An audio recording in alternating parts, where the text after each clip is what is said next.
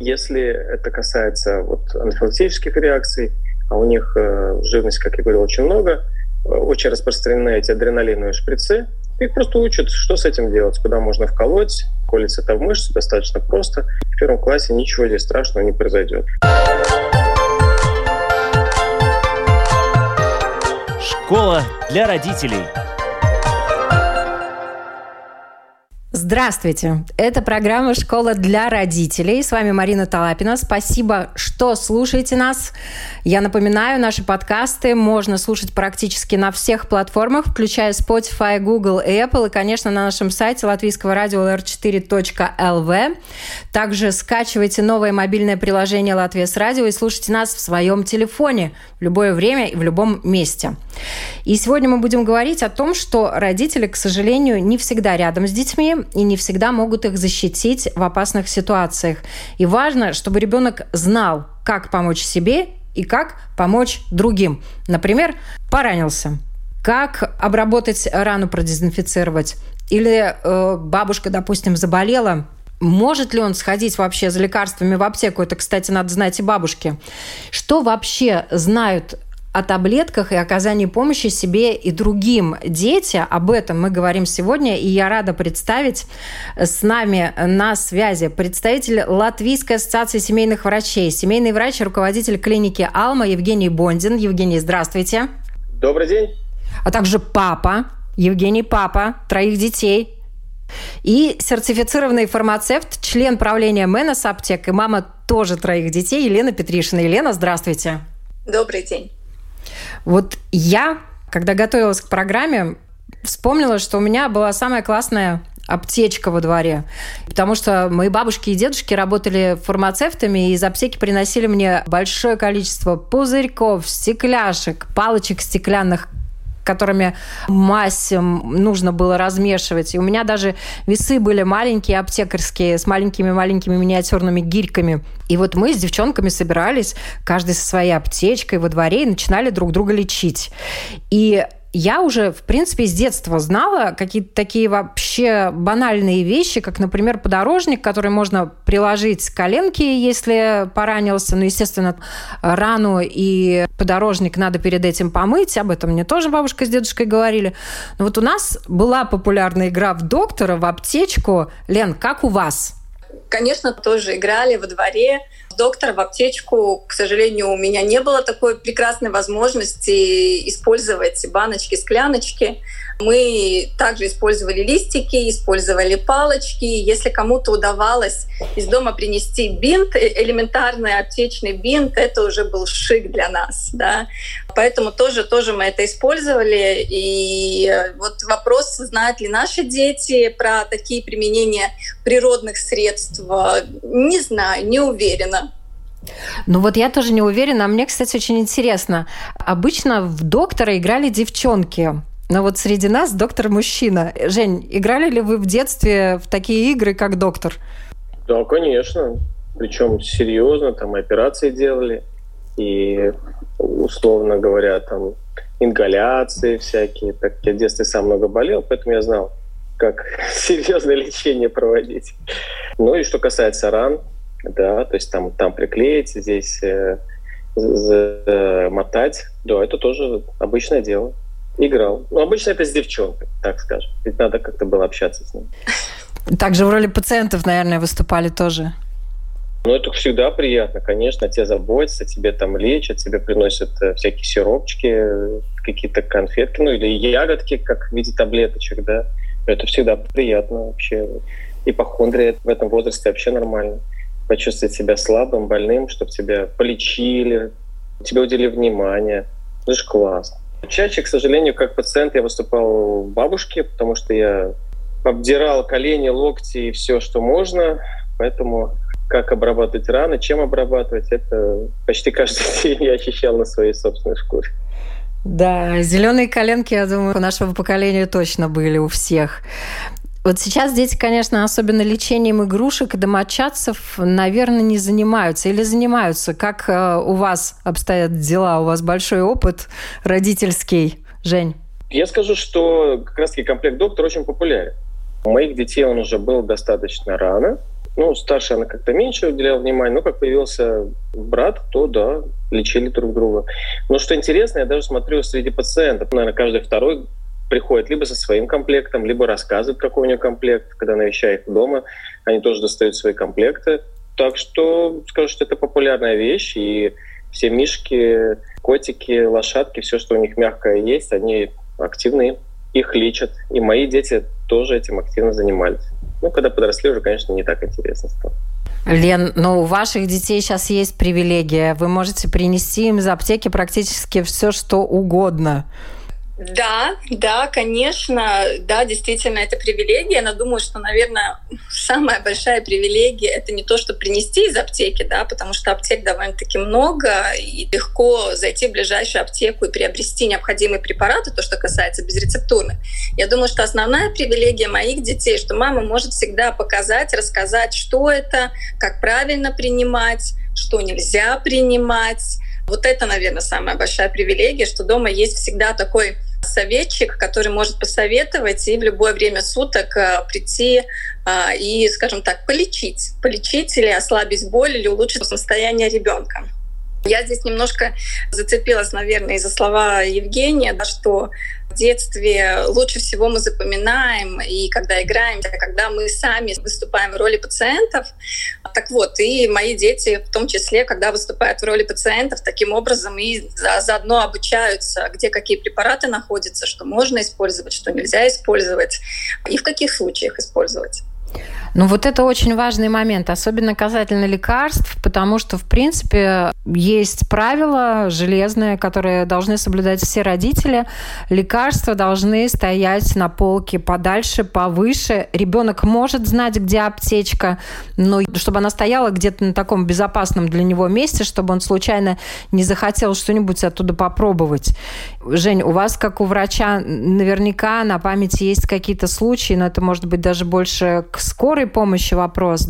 Наверняка были ситуации, когда ребенок наглотался каких-то таблеток э, только потому, что они находились не в том месте. Да, к сожалению, такое бывало, и не только на скорой, и в моей практике, да, что родители звонят и говорят, вы знаете, выглядит, что все-таки ребенок там съел полпачки таблеток от аллергии, например, или витамина С. Ну, витамины более доступном месте находятся, да. Да, такое бывает, но это больше касается детей уже таких маленьких, 2-3 года, которые меньше понимают, что нужно, и ищут что-нибудь сладенькое, и смотрят, что родители обычно это берут, значит, наверное, вкусно. Поэтому и хотят тоже приобщиться. Э, я полностью согласен, что лекарства должны быть э, отдельно от всего остального. У нас тоже это как аптека отдельное место, которое не доступно простым образом, то есть там даже надо подниматься повыше, даже мне вставать на стул, и чтобы это не было между хлебом, между печеньем и так далее, то есть между продуктами.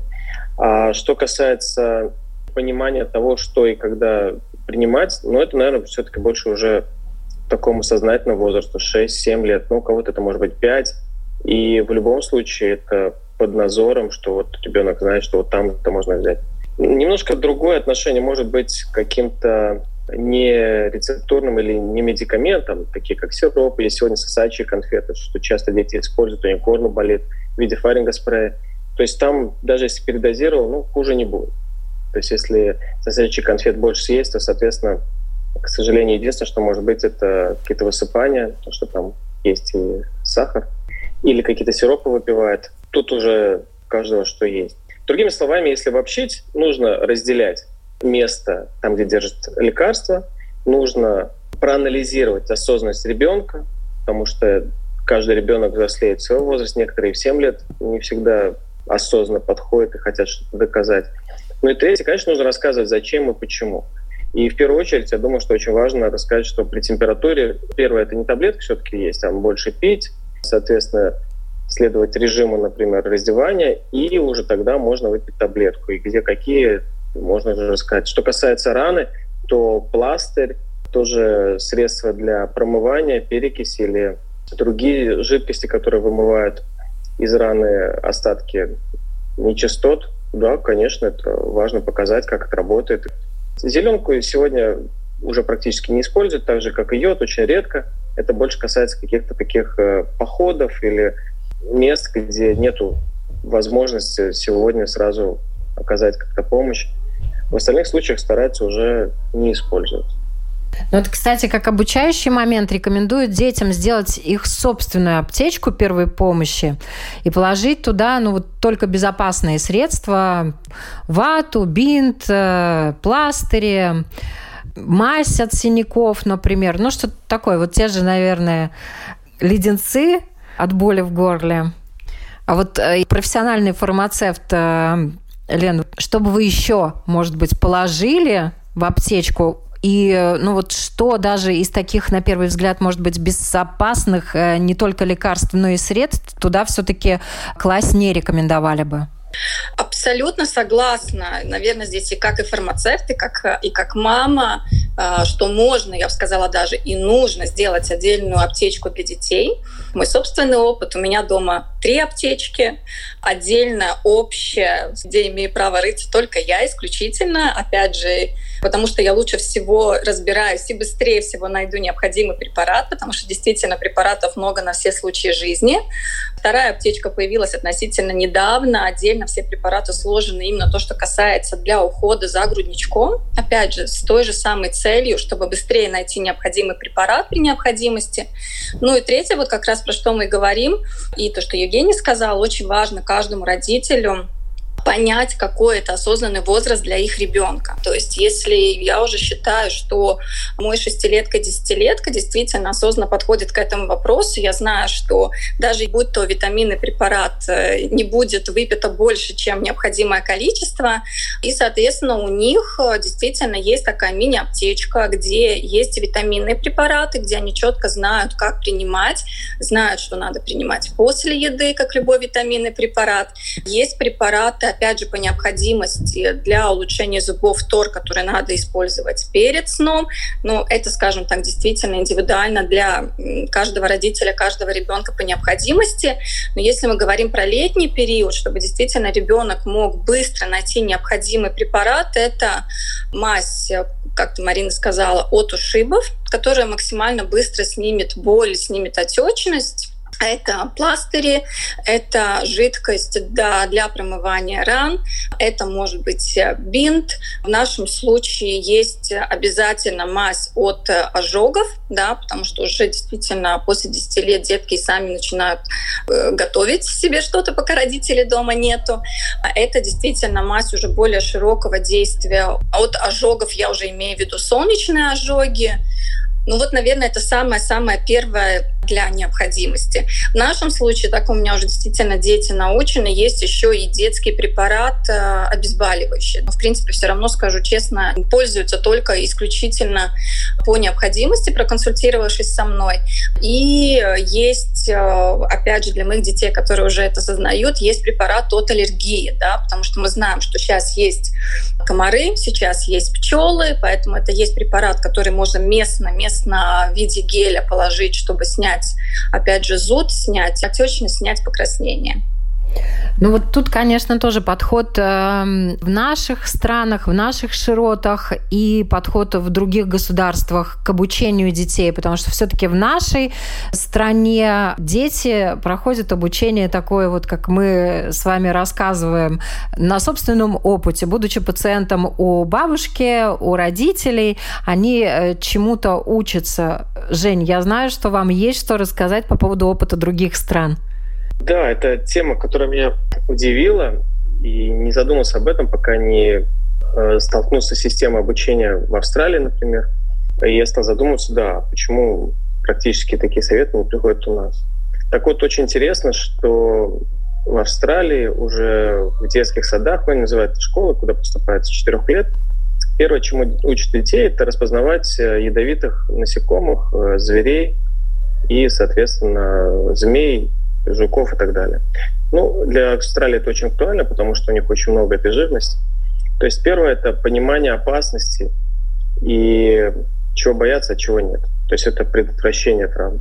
А второе — это уже обучение того, что с этим делать. То есть если кто-то укусил, куда звонить, то есть они учат телефоны, показывают все это.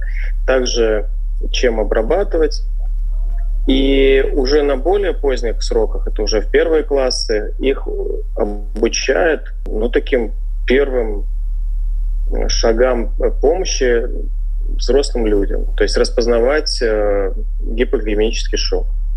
Другими словами, они говорят, если у бабушки есть сахарный диабет, и она вдруг впала в какую-то кому и так далее, что нужно делать? Нужно дать сахар. Что меня вначале удивило, а потом думаю, ну, навредить-то точно ребенок не сможет. То есть их учат э, не бояться, не паниковать, потому что сегодня даже 20 лет взрослые люди, к сожалению, не знают простых вещей, а подходят практично. Также, если это касается вот анафилактических реакций, а у них э, жирность, как я говорил, очень много, очень распространены эти адреналиновые шприцы, их просто учат, что с этим делать, куда можно вколоть, э, колется это в мышцы, достаточно просто. В первом классе ничего здесь страшного не произойдет. Другими словами, они боятся показывать правду жизни и, главное, не паниковать. Я считаю, что какие-то простые вещи, они в первых классах могли бы обучаться, как, например, ну, если мы говорим про сахар, то, наверное, у нас, как я говорил, взрослые люди не знают об этом, поэтому, понятно, надо развивать еще культуру взрослого поколения. Но что касается ушибов, то есть приложить холод, обездвижить, ну, вообще не проблема. Да, как вы сказали правильно, мази, какую приложить, то есть, ну, каждая это будет своя, но чтобы понимать, что есть мази, которые снимают ушибы, тоже не проблема. Что делать с ранами? То есть я знаю, что у нас есть э, некоторые программы, но это как факультативно уже более старших классах, пятые, шестые классы, где их в рамках подготовки туризма или земесадзе больше так, то есть у них есть там первая помощь, вот там они занимаются перевязками и так далее. Ну, только это уже ребенку 12-11 лет. Я считаю, что можно и в 7 лет ему некоторые вещи рассказать. Поэтому меня было, да, интересно и очень удивительно, что в стране достаточно развиты, вот так рано подходят и не боятся. Да. И что касается лекарств, точно так же, да, то есть э, они рассказывают, если у бабушки, то есть их учат э, понимать особенности болезней и распознавать, э, где эти лекарства лежат и какие бабушки принести. То есть не принимать самим, а как помочь человеку, а дальше он уже примет это решение. По-моему, осознанно и очень честно. Главное, что мы учим ребенка самостоятельности и, главное, умению ориентироваться в той или иной, например, ситуации. Точно так же сегодня бы я хотел сказать, что очень важно научить ну, детей, наверное, в первую очередь, это как реагировать на температуру. Ну, смешно, но когда в 30 лет, в 25 мне звонят э, взрослые люди, на 40 что нам делать? У них, оказывается, за 10 лет ни разу не было температуры, и они не знают. Первый раз живут без родителей. Ну, согласитесь, странно, да? Или я стукнулся, опухла нога, что теперь делать? Ну, первые какие-то вещи. Я уже не говорю о том, что болит голова или болит там нога. Ну, то есть действительно хотя бы понимание, что нужно искать. То есть, конечно, мы говорим о том, что доступ к лекарствам должен быть ограничен, но понимание ребенка о том, что можно что-то выпить или что-то можно с этим сделать, я думаю, нам важно вложить. И далее уже в зависимости от того, где он находится, если он поехал в лагерь или он поехал в гости по обмену обучающих программ, то по крайней мере, будет знать, о чем думать и что спросить. Правильно вы сказали про аллергии. Ну, укусы пчел и ос вообще опасная штука. И есть сегодня, как я говорил, шприцы. Но вот здесь вопрос, нужно ли их об этом обучать и в каком возрасте. Но если это актуально в каждой семье, я знаю, есть семьи, где анфилактический шок – это скажем так, не редкость, то я считаю, что это нормально обучить ребенка э, этому вещи. Так же, как ингаляция при кашле, то есть э, умение заботиться о себе. Другими словами, я думаю, что чем раньше мы покажем ребенку, как собой заниматься, тем меньше инфантилизма будет во взрослом состоянии. Это большой плюс. А вопрос еще такой, вот если ребенок хочет э, помочь, но не знает как, если он позвонит в службу спасения 112, вот на такой вызов поедут скорая или другие службы, в чьей помощи будут нуждаться люди? К сожалению, у меня нет достоверной информации, как они реагируют, но здесь вопрос, насколько ребенок умеет обосновать то, что происходит. Я знаю случай, что ребенок шестилетний звонил, да, приехали он смог объяснить, что происходит, что мама вот там потеряла сознание, что она не отзывается, да, на такие обязательно приезжают. Женя, вам звонят? Ну, такие малыши нет, но некоторые дети, да. Но тут важен вопрос контакта. То есть это те, которые меня уже знают и с которыми мы общались, и мама попросила позвонить, тогда они набирают и говорят, вот так и так, то есть если маме плохо, да, такие случаи бывают. Дети постарше иногда приходят к семейным врачам за справкой в школу или освобождение от физкультуры, и в некоторых э, случаях, конечно, это симуляция. Доктор сразу видит симулянта, которому на самом деле помощь не нужна. Хороший вопрос. Что касается симуляции, большинство случаев, конечно, видно. Не все дети умеют скрывать, что они придумывают. Это относится больше уже к психологическим приемам. Точно так же расспрашивая и более конкретизируя какие-то состояния, ребенок тушуется и не знает, что ответить. Я всегда подхожу с другой стороны. А почему ребенок хочет избежать того или другого? И когда мы заходим с осознанности э, и приходим к первой причине, и часто, например, если это физкультура, а там одна девочка ходит на физкультуру, у нее уже развитая грудь, и она стесняется, и как-то неудачно парни предлагают или преподаватель предлагает какие-то упражнения, ну, тогда ты понимаешь, в чем речь. И когда обсуждаешь саму причину, чаще всего удается решить этот конфликт и прийти к какому-то осознанию. А что касается болезни, ну, действительно бывает, что у человека болит спина, он боится об этом сознаться, и, ну, вот думает, что надо вот как-то себя от этого оградить. Поэтому я бы сказал так, то, что я это понял, осознал, я не боюсь показать ребенку. Ну, обычно сами могут приходить, это дети все-таки 14 лет, это уже, можно сказать, подростки. И я всегда говорю, что вопрос не в том, чтобы прогулять, вопрос, какую цель вы в этом преследуете. Ну и чаще всего осознанность преобладает, и мы приходим к консенсусу, и даже на физкультуре достаточно редко мне приходится выписывать неоправданные освобождения. Лен, а вопрос к вам. То, что касается ребят, если необходимо купить лекарства, как реагируют на детей в аптеке. Вот я сейчас э, редко вижу детей, которые что-либо в аптеке покупают. К вам приходят дети? Редко. Действительно, действительно, очень редко встречаются, когда дети сами приходят в аптеку. На моей практике было два случая, когда действительно приходили дети. Опять же, да, мы какой диапазон, диапазон возраста, да, то есть это уже или подростки, или действительно дети. Вот на моем опыте было два таких случая, но очень похоже про то, что и говорит Евгений, то есть это немножко другой уже контакт э, с родителями.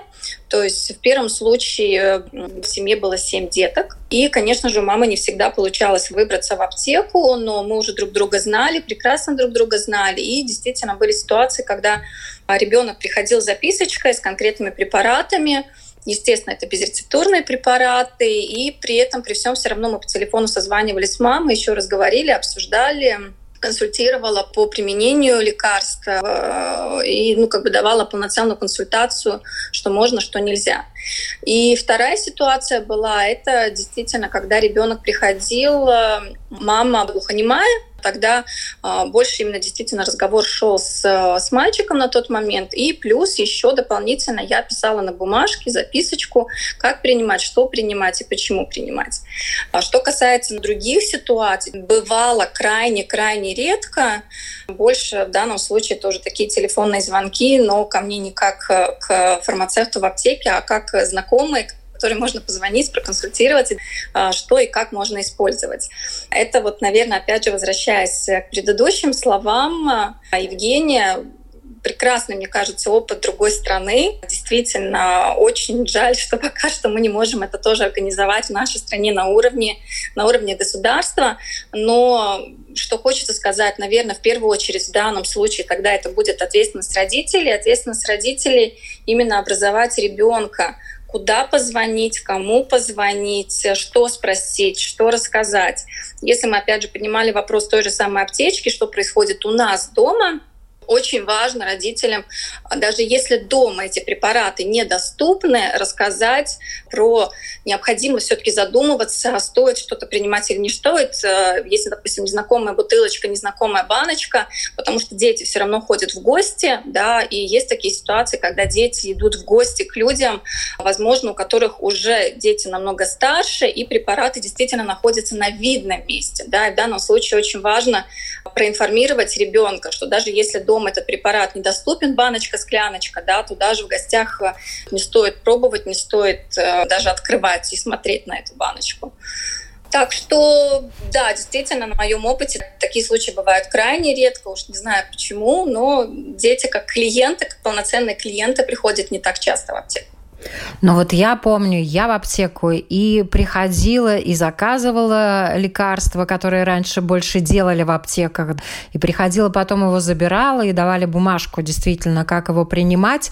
А вот доктор выписывая лекарства Жень, что вы говорите своим э, пациентам, которые уже вот в подростковом возрасте, если вы им серьезное лекарство какое-то выписываете, вы им даете э, совет, чтобы мама проконтролировала, как они будут принимать лекарства?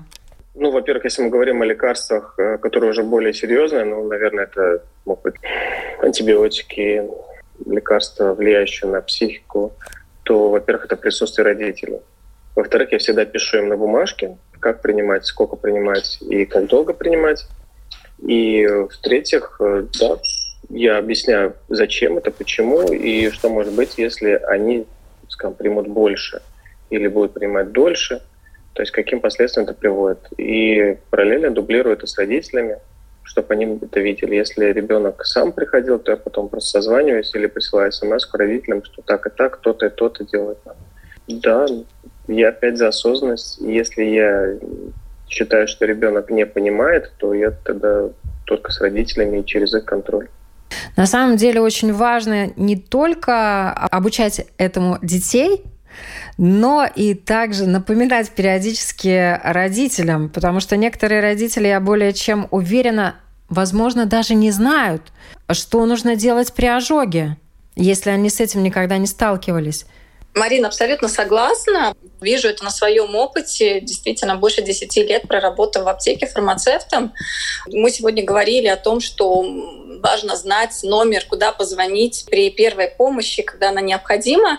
Но действительно хочется напомнить, что в принципе в зоне доступа очень много есть аптек, действительно чуть ли не в каждом торговом центре, куда можно обратиться взрослым и детям с консультацией. То есть, если действительно нет информации, если нет знаний, как раз я всегда пытаюсь побудить людей больше заниматься не самолечением и не в интернете искать информацию, а что мне делать э, в случае чего-то, а действительно дойти, дойти до аптеки спросить, проконсультироваться. Потому что в аптеках работают люди со специальным образованием, которые могут рассказать, что принимать, как дозировках, а, что можно комбинировать, а что нельзя комбинировать, с какими продуктами стоит принимать и с какими продуктами, возможно, не стоит принимать.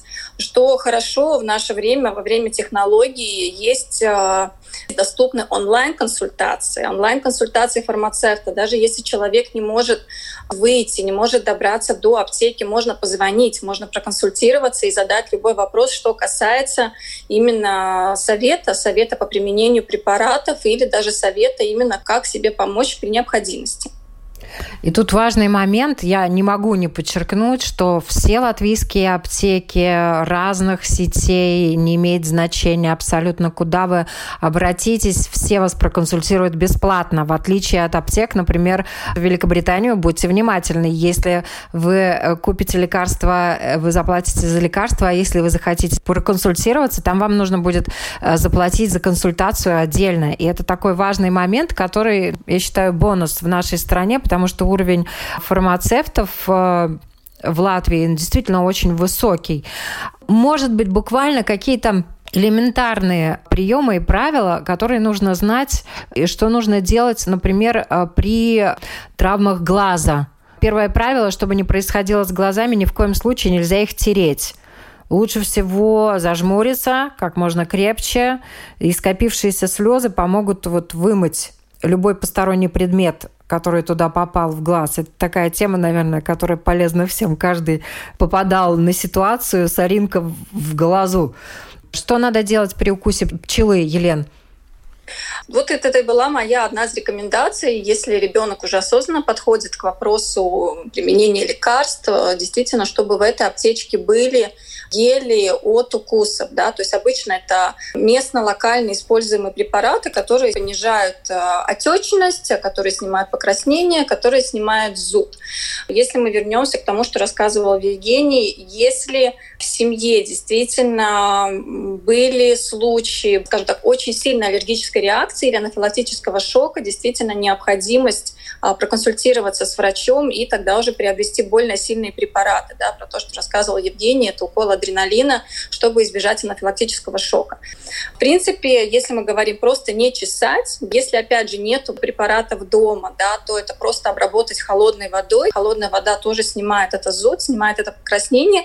Ну и да, не чесать, главное не расчесывать. И пчелы еще могут оставить жало, и вот его желательно все-таки выбрать, потому что пчелиное жало, оно может быть наполнено ядом, чтобы вот это раздражение как раз снять. Ну, в любом случае, действительно, есть возможность проконсультироваться, есть также бесплатный круглосуточный э, по выходным э, телефон, и в ночное время можно позвонить врачам тоже проконсультироваться.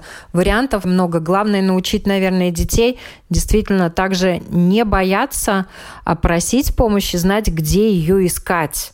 И это тоже большое дело, потому что многие дети даже не знают, как реагировать на ситуацию, потому что им никто до этого не рассказал, что помощь можно попросить.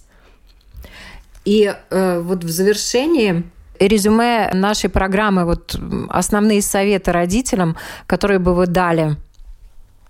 Номер один – лекарства держать действительно в определенном месте, чтобы они не были на виду, чтобы они не попадались на глаза, когда идут за другими вещами, чтобы это было целенаправленное э, действие, чтобы оно не побуждало детей лишний раз лезть туда.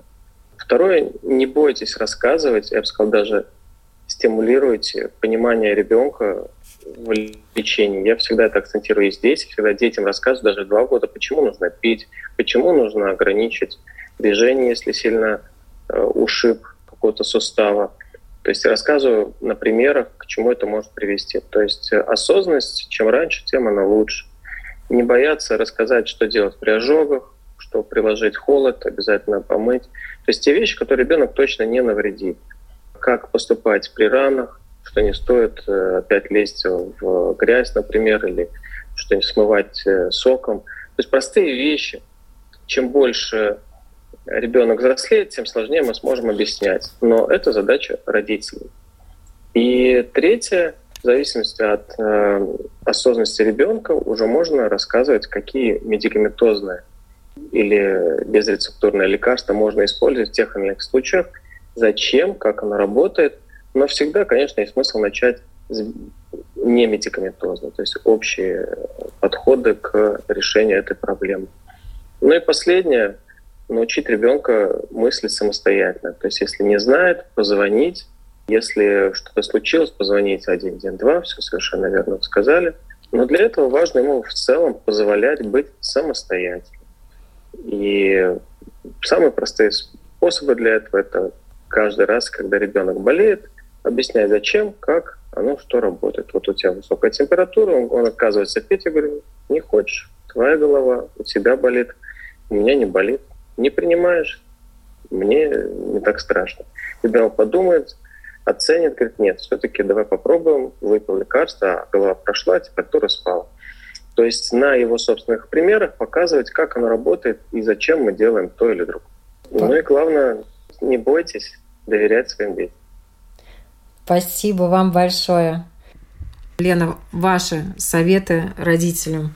Первое, то, что для себя, наверное, мне хочется сказать для окружающих, что понять в первую очередь взрослым людям, что это наша ответственность, чтобы наши дети знали, куда позвонить, куда обратиться, что можно принимать, что нельзя принимать, потому что, опять же, мы именно те люди, которые больше всего же сами заинтересованы, чтобы наши дети росли здоровыми и как можно меньше было каких-либо травм, а, что может действительно мешать э, и, и потом омрачить жизнь самого ребенка и Второе, действительно, очень важный пункт э, – научить ребенка не бояться. Спросить, не бояться позвать на помощь, потому что мне действительно кажется, иногда дети сейчас даже просто стесняются о чем-то попросить.